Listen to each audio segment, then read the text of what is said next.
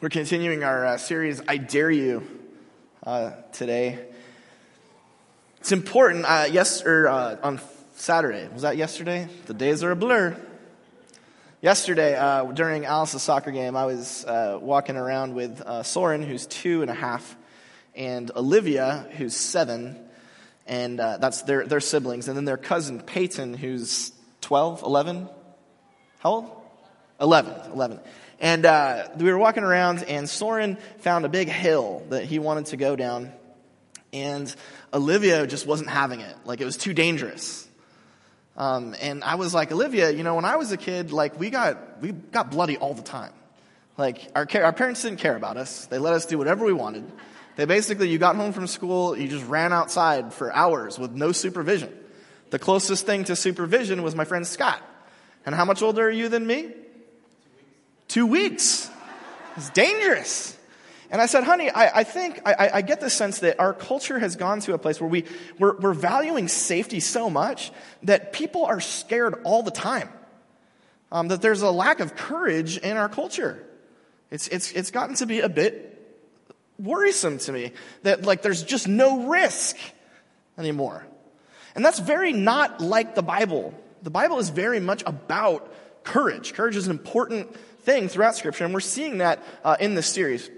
And so today we're going to uh, meet Barnabas, who, uh, who has a special type of courage that I hope um, you'll be uh, inspired by today. So we're going to be bouncing around. If you're following along on your, uh, your phones or your tablets or the analog Bible in the pew in front of you, uh, we're going to be in Acts today. And we're going to jump, we're going to be in Acts 4, 9, 11, and 15. We're just going to get the, all the, the, the, spots where we see Barnabas, and we're going to see what kind of courage uh, he has and inspires. So let's, uh, let's jump in. This is Acts 4. Um, there was a Levite, a native of Cyprus, Joseph, to whom the apostles gave the nickname Barnabas, which means son of encouragement. He sold a field that belonged to him, then brought the money and laid it at the apostles' feet. Couple things to note there. A Levite means that he was uh, in the, the priestly line of, of Jewish people, but he was also living not in, in, uh, in, in, Israel. He was, he was from Cyprus. So he's a Jewish person living outside in, in Cyprus, and uh, he's known by everyone as, as Barnabas, not Joseph, which means, uh, according to Luke, son of encouragement. Now that's not entirely uh, accurate. Um, Luke's doing a little jump there. Uh, Barnabas uh, in Hebrew Aramaic is Bar, son of, and Nabi, Nabi, which is prophet. So literally um, in Aramaic of the day, his name means uh, son of the prophet or prophet's son. But Luke says, no, what that means though, it says it doesn't mean son of a prophet, it means son of encouragement. Son of encouragement. And the reason Luke is saying this is because he's seen, he knows Barnabas. They're actually, they're, they're friends. They've gone on, on journeys together. And he knows what Barnabas does. What Barnabas is known for is he's known for finding people and taking them from where they are to where God wants them to be. Barnabas is in the business of human beings. He believes in people and he sees them and he sees, when he comes to them when they're at point A and, and, and Barnabas walks with them, works with them to get them to point B, the place where God wants them to be. And that is what encouragement is. Encouragement is taking a person here and getting them all the way to where they're supposed to be. And that's what Barnabas does. We're going to see that. And so when, so Luke, he, he says that because that's actually one of the, the works of a prophet, right? One of the things a prophet does is tells the truth about things to get you to know where to go. Okay, and so the, the, the, nickname then is, is, is that's what Barnabas does. And we're going to see the primary means he does that in this next text. This is from uh, Acts 11. Okay, um, the, the news we don't need to worry about, um, but basically there's people in Antioch who are, who are coming to the Lord. They're coming to believe in Jesus. And this news comes to the church in Jerusalem. And so they send Barnabas, the encouraging guy. And when he came and saw the grace of God, he exhorted them all to remain faithful to the Lord with steadfast devotion.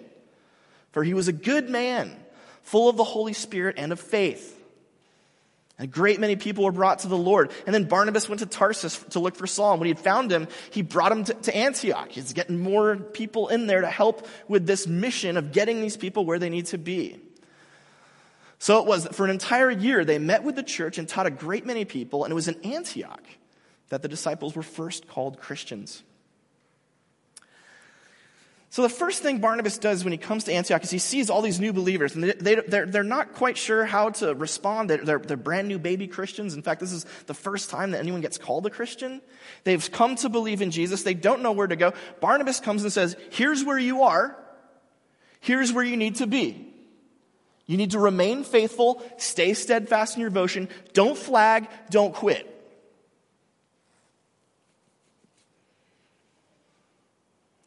Do you know that uh, over the last year, so the CDC, not only does the CDC give us mask advice, but the CDC also um, has been tracking the effects of the pandemic on the mental health and the emotional health of, of Americans. Um, and what the CDC has found is like everything else for the last year plus, 14 months now, bad news. Bad, bad news. Basically, um, anxiety, depression, suicidal ideation uh, have all doubled in the last year. Right now, 31% of Americans say that they're dealing with ongoing anxiety and depression. 28% um, say, no, I'm sorry, 31% say they're dealing with anxiety. 28% uh, say depression. And a whopping 18% of Americans surveyed have, have talked about suicidal ideation for, for a period. Those are like stunning, horrifying statistics. The, all of those things have been increasing um, in, in the last decade. Uh, we, have seen just a way more uh, mental health uh, issues um, in the last decade, 15 years. But what was kind of like trending up slowly just exploded in 2020.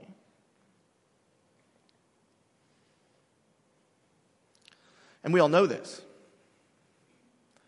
We know that um, there's a lot of people in our lives who have just been beaten down. You know, the politics, the pandemic, um, the civil unrest, the anger and division and hatred. And what's crazy is that for the first time in history, all of those things have been amplified to us through mass media without ceasing. I mean, literally, I mean, not every day, you know, CNN is just pushing the next horror. You know, if it's not the if the pandemic's easing, look out for inflation, right? Um, there just doesn't seem to be an end to this crushing, and it's and it's taking a toll on people. People are exhausted.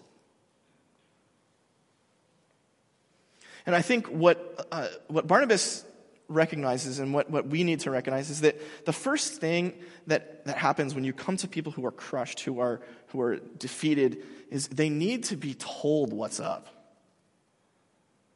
They need to be told the truth, not the bad news. It can be real, like we don't have to sugarcoat it. Right? We, we can be honest about the reality, but the, the truth, the truth doesn't end with the bad news. It gets to the good news. Like Barnabas is there, the, the, Christians in Antioch are like, we don't know what to do. We found Jesus. That's amazing. And he's like, well, let me tell you that the first thing is faithfulness. Stay with it. A lot of people don't. Be sincere in your devotion. A lot of people don't. And he does it in such a way, he's a wordsmith. He's good with words. So he gets people in their ear, like, oh, yeah, we can do this. He makes them believe. He, he leads them into believing that they can get from here to there. First thing you notice, he says uh, encouragement begins with gracious words.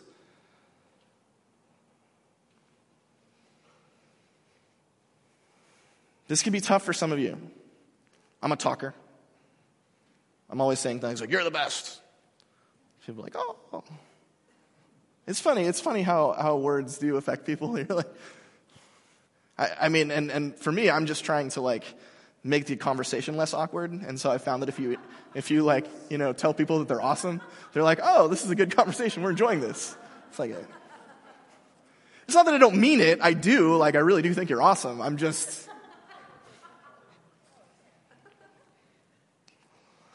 The gracious words are the, it's, it's like the, it's the basis for encouragement, right? It's where encouragement starts. Um, but the thing is, though, encouragement doesn't, it's not reduced to words. And we actually think that. We tend to think that um, what, we're, what we're supposed to do to people is when they're down, we're supposed to say the right thing to them, and then they're going to, you know. Well, a lot of times there are no right words. A lot of times the words uh, don't help at all. In fact, they're counterproductive. But Barnabas isn't, he, his words are different than uh, maybe the words that we're used to, okay? His words, um, and, and, we're going to see why. His, his words have something more to them than just like, hey, boy, you're the best. Man, I am so happy. Christian, I love it when you do sound, man. I mean, what are you, 18, 17?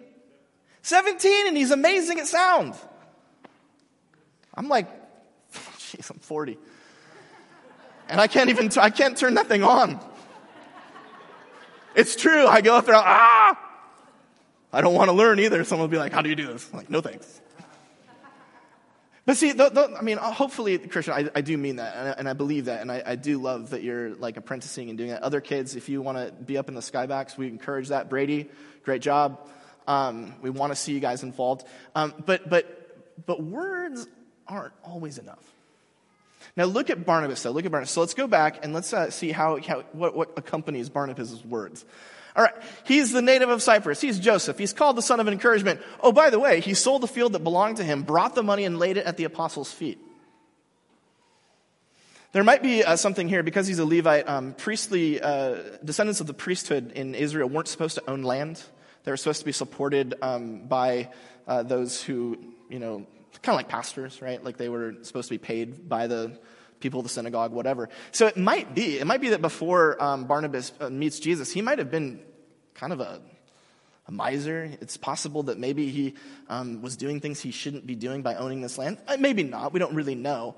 But one thing we know for sure is that when Jesus comes and invades his life, he's encouraging people. He's telling them what to do. He's getting them from here. And then what does he do? The poor in Jerusalem, he's at the Jerusalem church at this point. The poor in Jerusalem, are, there's tons of them, and they all go to the church. They're all in need. And Barnabas goes up to him and he's like, Jesus loves you. Jesus can save you. Jesus is going to bring amazing things into your life. And they're like, that's awesome. I'm so hungry. And so then he goes and he sells his land and he gives the money to make sure that his words are backed up with action. This is Howard Rubenstein. He, he died in, uh, on December 29th of 2020. If you're not familiar with Howard Rubenstein, he uh, liked to stay behind the scenes, um, but he was uh, the, the king and the progenitor of PR in the United States of America. PR, public relations, right? Public relations. He was a PR strategist. In fact, he uh, began working with Donald Trump, uh, interestingly, in the 80s to help him, you know, craft his image. Uh, he worked with Mayor Giuliani. Uh, pretty much any famous person in New York City at one point or another has hired this dude because when you make a mistake, you screw up as like a celebrity or a politician or a CEO, you have to, you have to cover your tracks. You have to make people think that you're much better than you are. And in order to do that, you go to Howard. Uh, Howard invented um, the PR statement. Uh, he, he, was 88 when he died, so he's been doing this since like uh, the, the, the, 50s. Um, he invented the PR statement where the, the politician or the celebrity or the CEO goes up and reads like, we are flabbergasted that this could have happened. Um, I take full responsibility for the destruction. Um, this will not happen again. We have nothing but compassion uh, for the people who've been affected by this, and we are going to do everything in our power to make sure it never happens again. Everyone's like, oh, thank you. And then, and then the CEO goes back to living his life as though nothing happened at all. He's not fired, doesn't resign. The politician comes out, he's like, oh, I, I, I stepped in it again. I'm so sorry. I, uh, I just, I just don't know. I, uh, my wife means everything to me, and, and my family means everything to me, and I don't know how this could have happened for the fourth or fifth time. and I just want you to know that I'm going to be retreating for a couple of weeks to work on me um, and to see. He invented that. Then he invented the next move. So you give the statement and then you retreat. Retreat, but do not surrender. So you make the statement, then you disappear from public life for a while until it blows over because mass media can't pay attention to anything for more than 14 seconds. And then you just go back to. And what's happened? What's happened is that now, when anyone releases a statement, because a guy's like Howard Rubenstein, I'm sure he was a very nice human being, but he did do some serious damage to our culture. Now we don't believe anything anymore. Because we know that there's never any accountability, no one ever goes to jail. We know that the words are just words, they're cheap. Anyone can sit up there and hire a guy like Howard who's mellifluous, who can tell a tale who can hit all of the buzzwords compassion, empathy. And, and, and, and we know that there's nothing behind it.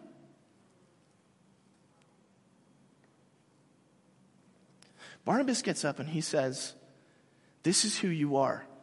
This is where you got to be. You need cash to make it happen? I'm your man. He backs up his words with action. His encouragement is credible. It's not like the encouragement we get from our elites and our leaders in our country anymore. It's not like that because there's something that's backing it up where he puts his literally his money, his property where his mouth is. And he creates credibility. Like saying, no chiefs. Encouragement becomes gutsy with generosity. And we could abstract and say uh, encouragement becomes gutsy or gains credibility with action. There's a lot of people who can get up with a forked tongue and tell you things that your ears are itching to hear. But there's not a lot of people who will follow through and make sacrifices and give up in order to make it happen.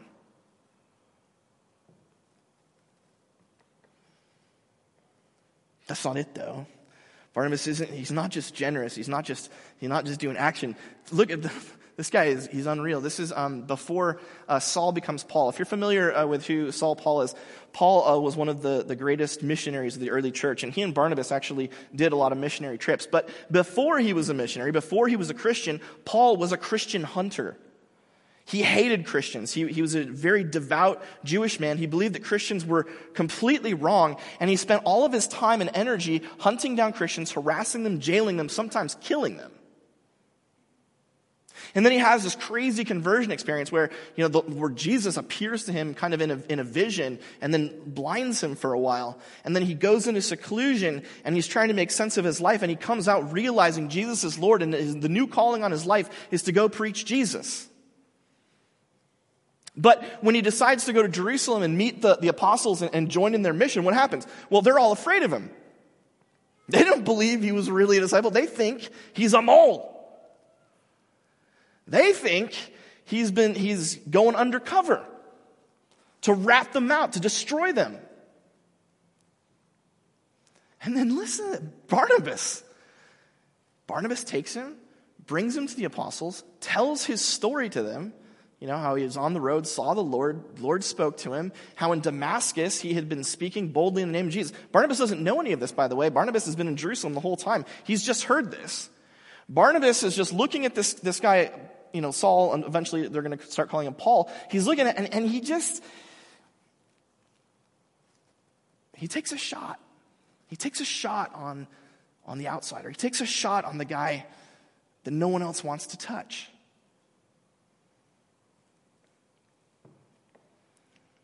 The obligatory movie reference. This one's Donnie Brasco. 1997, Johnny Depp, Al Pacino. Anybody? Great film, great film. Underrated. Uh, Donnie Brasco is the story of an FBI agent. This true story, by the way. Uh, the guy who is Donnie Brasco is apparently still alive in witness protection.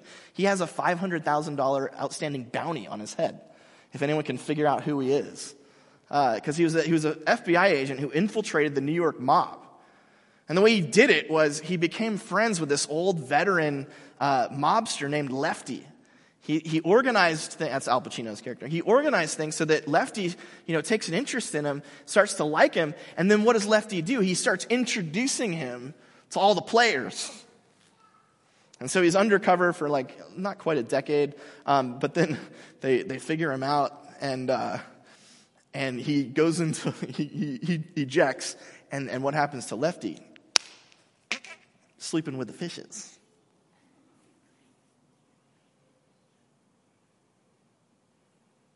That's what happened to Barnabas. Barnabas vouched for this guy. He took a shot on an outsider, on somebody that no one thought was worth a shot. He saw Saul, Paul, and he said, I see you here. I believe that God's going to take you here. And no one else wants to walk you, I'll walk with you.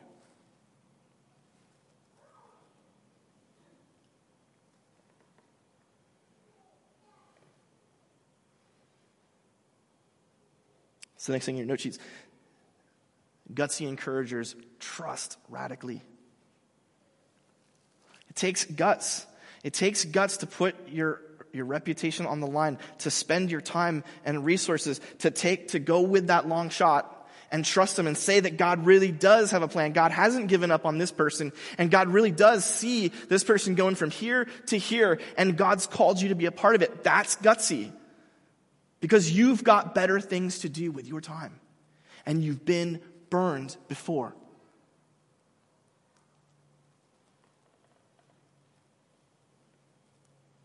Barnabas got burned before, too. This is the last time we see him in Acts because uh, Luke's, the way Luke tells the story of the early church is he kind of follows Paul, right? And for a long time, Barnabas and Paul are traveling together. But then this happens. Some days uh, later, Paul said to Barnabas, Come, let us return and visit the believers in every city where we proclaim the word of the Lord and see how they're doing. Let's go check on the churches, see how they're doing. And Barnabas wanted to take with them John called Mark. But Paul decided not to take with them the one who had deserted them in Pamphylia and not accompanied them in their work. Uh, Greek there, when, the, when, when, when John Mark saw what was to what it was going to take in Pamphylia, he was like, eh, no, I'm not, I'm not ready for this. Probably uh, what's going on there is that Paul was ready to suffer and be beat up for the gospel, and probably John Mark wasn't, if we're reading between the lines. Probably John Mark realized that the government in Pamphylia was going to be very hostile, and so John Mark was like, I didn't sign up for this. The disagreement became so sharp they parted company. Barnabas took Mark with him and sailed away to his hometown, Cyprus. Again, probably what's going on there is, you know, Barnabas is from Cyprus, right? This is his home turf. And so he's probably taking John Mark, kind of like easing him into uh, the work of ministry. And he's doing this after John Mark has let them down. A lot of us are like Paul. You put your time and your trust and your faith in somebody, they screw up,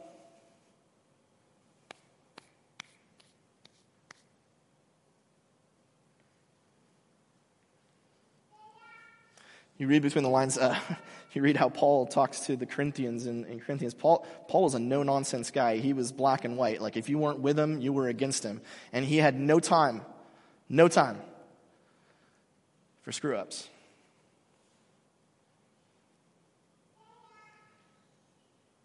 Barnabas does. We all know that um, every type of relationship is difficult. Probably the, the most difficult relationship um, that we experience uh, during our lives is, is marriage. Um, if you've been married for any length of time, you know that it can be a little rough. Some, uh, some wisdom from my dad who's asleep. He said once to me, he said, Tom, your marriage doesn't start until the day you wake up and you really don't like the person next to you. Classic Dave Bennett. So our marriage has never started. I mean, it's just sunshine and roses. Did you know that I wake up with amazing breath? Yeah. It's a true fact. Like, wow, good for me.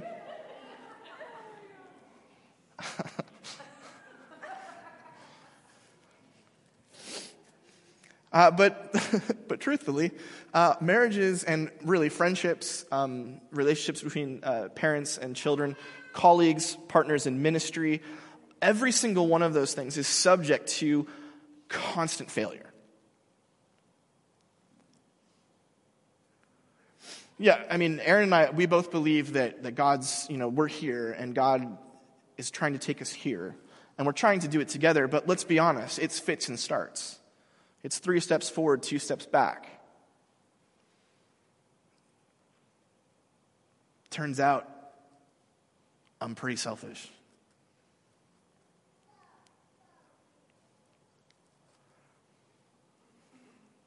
There have probably been a lot of times where I've broken her trust. She expected this, and I didn't measure up.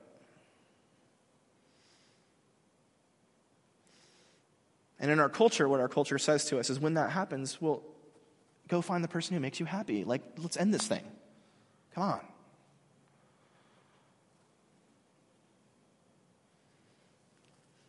But what if I say, honey, I'm sorry I screwed up? I know that I, I want to get, I'm not there yet, but will you give me a second chance?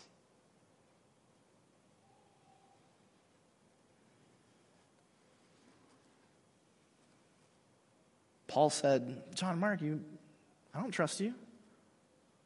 Barnabas said, Come on, let's try again. God's not done with you, Mark. God's not done with you, Tom. God's not done with you, you. And what you need is someone who's going to come alongside you and participate with you and give you second chances when you ask for them. And that takes a lot of guts because when someone breaks your trust, when someone fails you, the last thing in the world you want to do is give them another chance. But that's gutsy encouragement. That's the last thing in your note sheets. Gutsy encouragers give second chances. Gutsy encouragers, yeah, it, Christian, you're the best at AV, I love you. Yeah, there's words, but that word is grounded in what? It's grounded in actions and generosity. It's followed up by radical trust in people that other people don't trust, other people think are a waste. And then it's followed up beyond that with when those people who everyone thought was a waste, when they mess up, giving them a second chance. If they're still committed to the ark, if they're still committed to, from getting to, from A to B, from where they are to where God wants them to say, I'm not giving up on you. I'm going to give you the second, the third, the fourth, the fifth, the sixth, the chance, seven times 77 or whatever it is. I'm going to give you every single, if you remain in the game, I'm not going to quit on you. And so I dare you I dare you to become an encourager. And not like a, you're awesome, but a real encourager. And so I got a couple of dares here I'd, I'd, I'd like you to take a look at. The first one is I dare you to encourage at a cost. Okay? For some of you, you're like me, it's okay, it's easy to just throw out words and you can tell people that they're, they're great and you can mean it, okay? But that's cheap. That's cheap. That doesn't cost anything. Anyone, if they work at it, can find ways to flatter people. What I'm saying is encourage at a cost. It's truthful, it's real, and there's something behind it that's commitment, that's not just empty words and flowery phrases. And so for Barnabas, there was, there was three types of things. And so the, the next is, I dare you to encourage with generosity. You could say action. And generosity could be not just money, it can be time and resources. One way you can encourage, encourage people is to be with them, to invest in them with time. Shout out to uh, Bill and Rachel on the high school team. Not only do they do the Thursday nights, Actually, it's funny. Bill's here every night. Bill never, yeah, but do you sleep here now? Yeah, so on Monday, he does like Zoom CBS in there, so he leads a Bible study. That's Monday night. Tuesday night, you might have off, but he's probably here like fixing the AV. Wednesday night, he comes with junior high uh, youth group just to make sure that nothing catches on fire. On Thursday night, he does high school youth group uh, with Rachel on. Fr- do you get Fridays off? Oh no, that's what I was going to talk about. So they not only are they doing a high school uh, youth group, but but Rich, Rachel and Bill decided let's go deeper with some of these kids who really seem like they want to get from here to here.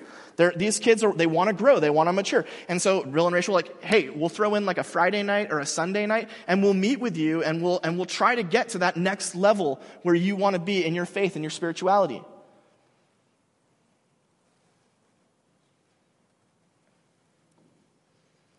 That's not money.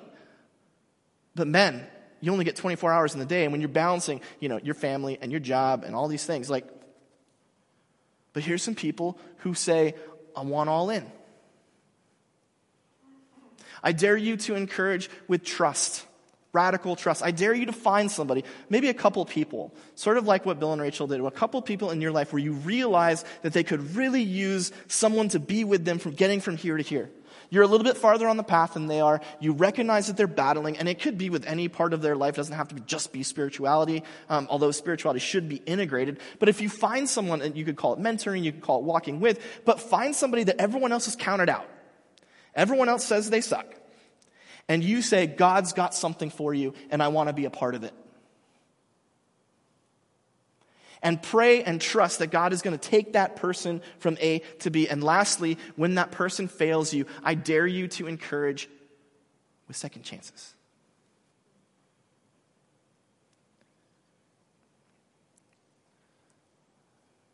I'm in the people business.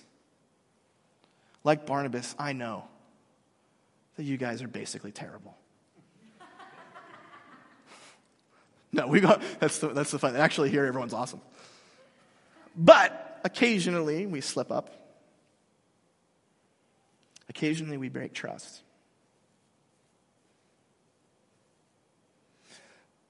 There's people we're doing ministry with that aren't living up to our expectations. There's people that we're working with who aren't pulling their weight. There's people in our family who are not doing what they should be doing. But if they're willing, to dust off and try again. Don't quit on them. God doesn't quit on them. And if you don't, you'll get to see the amazing things that God's going to do for them through you. I dare you. Let's pray.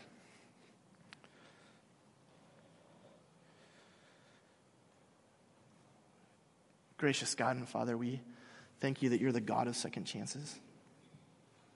That our first second chance came through Christ, that you forgave us through him, that, that his death paid for our sins, set us free from the rule of death and slavery. And that you have looked at each one of us and said, Now that you're mine, I have a place for you to go, a person I desire you to become. I want to transform you into the image of my Son, the image of the invisible God. God, I pray that we'll be encouragers here. People who are looking for someone to take from point A to point B. That we won't just, just use words, although those too, but that we'll be active and generous, action, that we'll trust, that we'll offer second, third, fourth, fifth chances. That we'll enter into a world that is, that's just driven apart by hatred and anger by cancellations, a total lack of forgiveness, no mercy, no grace, that will be the people who are mercy and are grace. And that we'll get to see what you have for the ones around us. It will be a light of your love. In Jesus' name we pray. Amen.